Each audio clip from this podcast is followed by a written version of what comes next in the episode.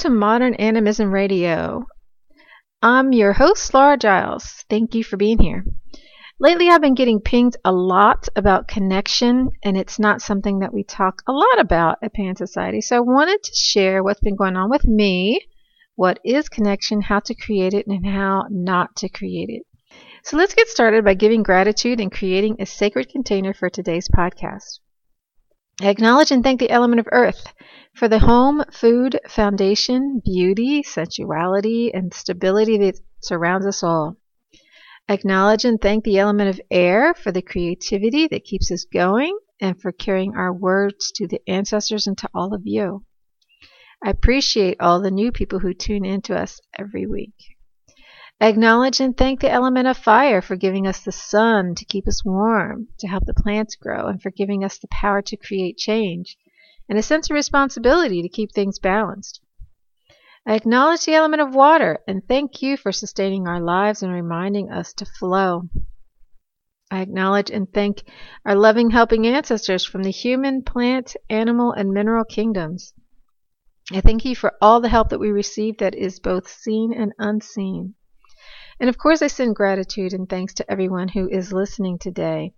If any of our shows inspire or help you, please consider donating to the program. We don't sell anything and we don't have fees, so we rely on your donations to keep us going.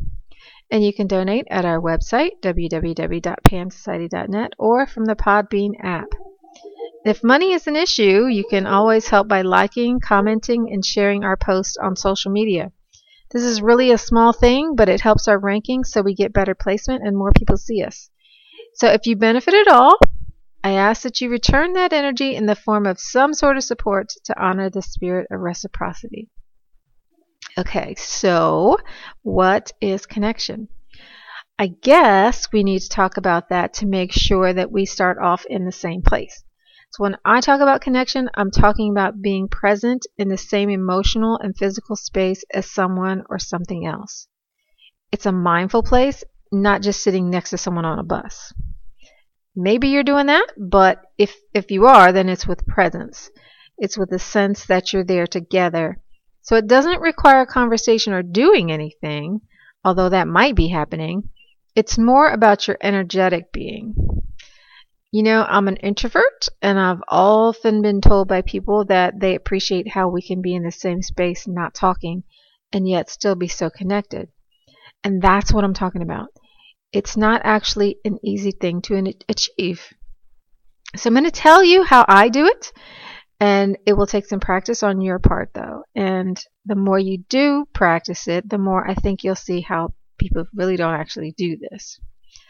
For example, this has been a theme for me for the couple of months now. I'm self employed and I don't really see a lot of people throughout the day other than my clients, my family, and my friends.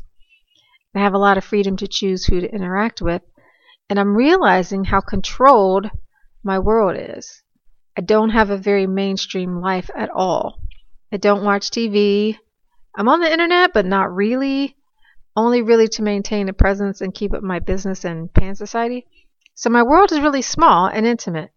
the only people in influence um, there are are the ones that I've chosen to let in. That said, I was at the library when I couldn't help overhearing this couple's conversation. They were speaking really loud, like the man wanted others to hear, so, like it or not, I heard it. Now, I wasn't looking at them, so I couldn't see their body language, but I didn't have to be looking to know what was going on. The guy was kind of holding the woman hostage. He wasn't listening to what she was saying. He was calculating what he was going to say next as she was speaking and he wanted to show how great his experience was. I don't remember all the details of the conversation, but it was like he was talking over her and it was all about him. It was the kind of conversation where one person sucks all the air out of the room and leaves you feeling exhausted when it's over. That is not how to create connection. I know a lot of people crave attention and like being social, but connection is about reciprocity. It's give and take balancing yin and yang, or like tennis. I hit the ball and you send it back. And if one of us stops, the whole game stops. In a situation like the one I just described, it's more like being on a beach in the waves. The waves just keep coming and you can't get up or get away because they're just too strong and too much. And that's not an enjoyable day on the beach. That doesn't create connection, deepen a relationship, or help anyone get to know you.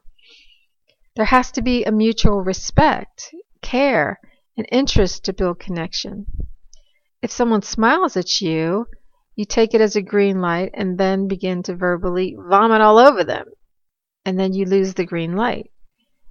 Connection is about assessing whether the light is green, yellow, or red at every moment and then responding accordingly. It's fluid. When the color changes, the quality of the interaction changes too, or at least it should if you're, you know, kind of trying to stay in sync. And if you're old enough to remember a world before the internet, people used to look at each other when they were having a conversation. You know, we learned about social cues, body language, and paid attention to intonation. We didn't have to rely on emojis or ask, May I kiss you before making a move. You just knew. And you knew because you learned how to be in rapport with people. You learned what it was like not to be in rapport. So you knew if somebody was into you or not, or whether it was cool to keep interacting with someone. And today that's a lost art. It's not just because of the internet, although that's definitely a contributing factor. Another reason is intergenerational abuse. If you learn to communicate through name calling, the silent treatment, yelling, cursing, and that kind of thing, you might associate that kind of speech with love. You don't feel loved unless someone's hurting you. And this can make it so that you communicate with mixed messages. It can mean that you didn't learn how to read body language in a healthy way. So you're just confused. You talk over people, you use too much force, or let people run all over you. Or maybe you don't think people really mean what they're saying or projecting. So, are you seeing why sovereignty is the first step in animism? If you're not strong and sure within yourself, it's going to be hard to connect in a healthy way. You might be trying, but it just comes out confusing, ugly, forced, or weak. when your attempts at connections aren't healthy, it's pretty typical to end up feeling rejected or lonely. And that's epidemic. People are dying to be recognized. I recently watched the movie Judy, which is about Judy Garland, and it was so sad. From the time she was a little girl, she was objectified. People loved her singing, but when the show was over, they didn't really love her. The movie studios loved the money that she brought in, but they didn't love her.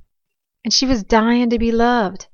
And this is why people say that being in a crowd is the loneliest place. So many people, so little connection.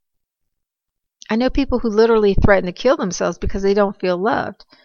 This could be remedied if we just knew how to connect with each other in a healthy way. And the good news is that it's so easy to learn. We become a lot more attractive when we learn these tools rather than using things like manip manipulation, seduction, and game playing to get what we want. All connection is spiritual. I live in the country and I know I talk about this a lot, but there's this most spectacular sky out there. You just can't go outside without looking up and seeing this dazzling display of night sky. It's just magnificent. And it's free. And it's there for everyone to enjoy. And one of the best things about the sky is how awe inspiring it is. Many people look up and think something like, wow, I'm a big part of this universe. I'm so small compared to all of that, and yet I'm here. I'm this small speck in the chain of life that is all a part of this. And they feel humbled, alive, and inspired. I know I do every time I look up. And you can do that same thing with an ant hill, the waves on the ocean, while looking up at the lion stalking a gazelle on TV, while holding a crystal or standing on a mountaintop. It doesn't even have to be something that's nature created. It can be anything. Everything has its own energy. I have this place that I like to walk. There are lots of beech trees. You know, beeches are my favorites.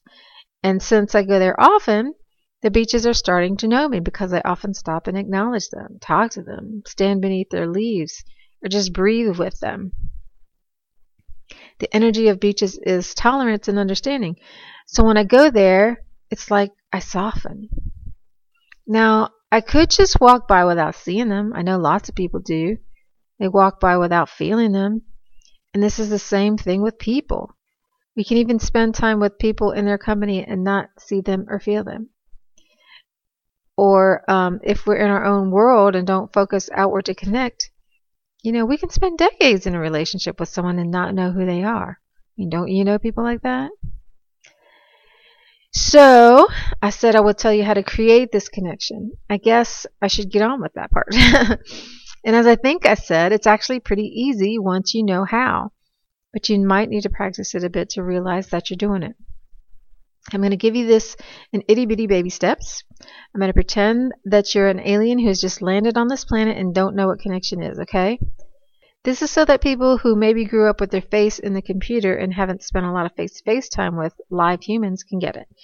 It's for people who grew up in abusive or neglected house neglectful households and didn't get uh, healthy interaction. Okay, so step one is to master this thing called observe. And this is the first step in mindfulness. And observe means to take in data with all your senses without judging it. So it's to see what you see, hear, taste, touch, or smell. It's not what you think. It's not usually what you intuit if your intuition is based on past experience. It's only what you uh, observe is happening right in this moment. So if I see your lips curling up slightly, you lean in a little, and your eyes are on my eyes, I know that you're interested in what I'm saying. That's just human body language. And if I see that your facial expression is kind of blank, your eyes are looking away, I know that I've lost your attention. Got it? There are many other ways that you might observe, but I want um, you to understand that we're always communicating. We can't not communicate. Someone uh, somewhere said that something like 70% of our communication is nonverbal. So we all have to really pay attention to what's happening if we want to be connected. All you have to do is engage your senses. That's earth energy. And the more earthy you are, the more sensual experience of life you'll have. So pay attention to what the body is doing. And I mean yours and the other person's. Actually, let's explore that a little before I go on. It's really important to pay attention to your body, too. A lot of people tell me that they don't know how they feel. Your body will tell you. If somebody approaches you and you're happy for the attention, but they're not putting off a very safe vibe, the body knows this. If you pay attention to your body, you can pick up things like this and avoid trouble. Or let's say that you think you're quote unquote supposed to like a certain person because he has the right name, bank account, job, title, or whatever. But deep down, you really don't click with him. Guess what? Your body's going to know that. It's better to know it and respond accordingly than let yourself be talked into something that's not great for you. And all you have to do to know this is to practice observing. You can observe your thoughts your breathing during encounters, your posture, your muscle tension, and things like that. And when you're looking at someone else, you can observe all those things about them, plus their eyes. You know, what are they talking about? How they stand. Is it away from you? Is it towards you? How close are they standing? What are they talking about? All this is giving you data on whether they're in rapport with you and whether they want to be closer or further you know, if they're comfortable with things as they are. It can let you know how interested they are in you and what you're saying. Lots of people get confused about whether a relationship is just friendly or something more. And when that happens, it's because one of them either doesn't know their own feelings or they didn't learn healthy social cues, so they're sending mixed messages. Or they just didn't learn how humans communicate nonverbally because they grew up without that regular face to face experience. So learn it now. Pay attention. Observe. So you get good at observing. What's next? Well, uh, what's next is responding effectively to what you observe. So, and this is really simple. Let's say that I come into a store looking for a car. Now, this actually happened. The salesperson comes up, greets you, you know, naturally. That's their job. They're there to help you find what you're looking for. Now, I'm an INTJ. I already know what's on the lot and what I'm looking for before I get there. And I'm not a shopper, I'm a buyer. All the salesperson has to do is answer the questions that I haven't gotten the answers to and let me test drive the car. But what does this salesperson do? She starts giving me all this information that I don't want or need, trying to talk me into buying the car, and she's taking up my time. So, how do I perceive that? I feel unseen. I asked for what I wanted, and she didn't give it to me. She starts talking about what she needed. And my body must have been saying, I'm not into this. Let's move on. But did she notice that? No. she just kept trying to make her sale, talking about things that I wasn't interested in. I asked her for an out the door price. And she answered me by talking to me about credit ratings and monthly payments. Meanwhile, I feel like we're speaking two different languages because she's not answering my questions. I was clear about what I wanted. I wasn't sure why she wasn't answering me, so guess what? I left.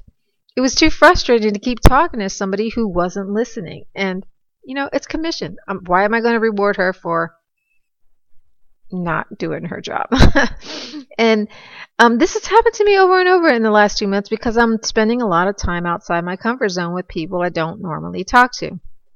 I think this is what it's like to live in mainstream world where people aren't all that connected or present. You know, they just talk at you. It's like, hey, are we two people in this conversation or am I supposed to just do whatever you want? So when you see a disconnect happen, stop, reevaluate. Is it time to try something else to reconnect or is it time to release the person and let go? You have to make that choice based on the data that you observed a moment ago. So let's say you're an extrovert, you're on a plane and you're sitting next to someone. You smile and you say, Hey, where are you going? The other person gives you um, a one or two word answer without ever looking over. Okay, you know that you don't have a connection. You might guess that the other person doesn't want to create one and stop right there. That would be totally appropriate. Or you could try again with a different question or comment to be sure. If they don't respond the second time, it's time to respect the boundary and stop talking.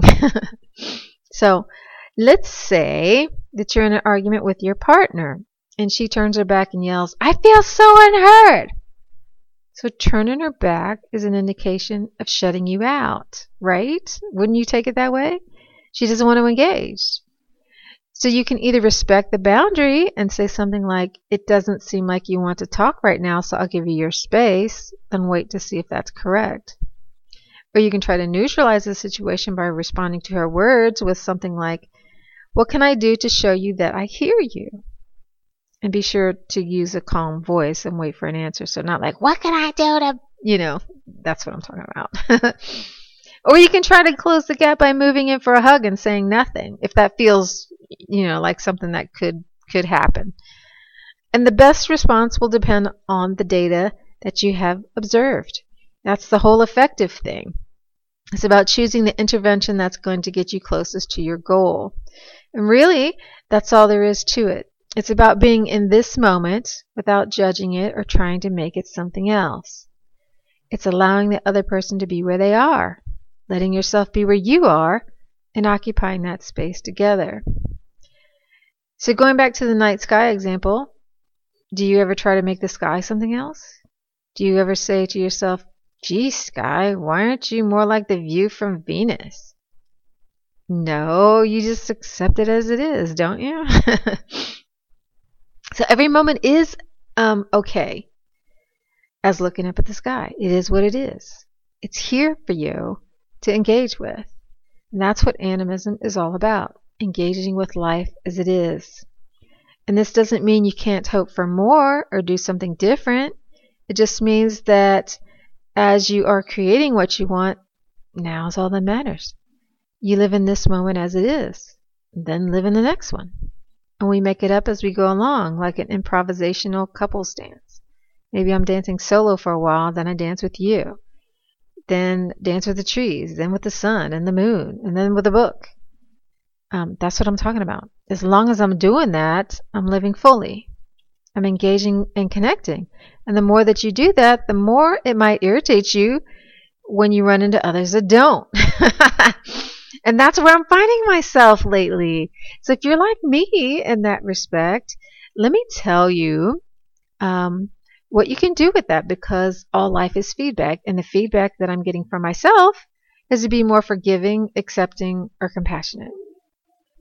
There is really nothing to forgive because no one's doing anything wrong. So maybe I need to forgive myself for feeling upset that things are not happening on my terms. That's it. You know, be compassionate with myself and others. And keep on being grateful that we all have um, the ability to participate as much as we can. That, that's really what's happening.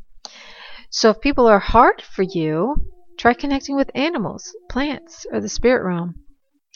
Each of them have a different energy, but you can learn um, how to do that if you're patient and keep at it.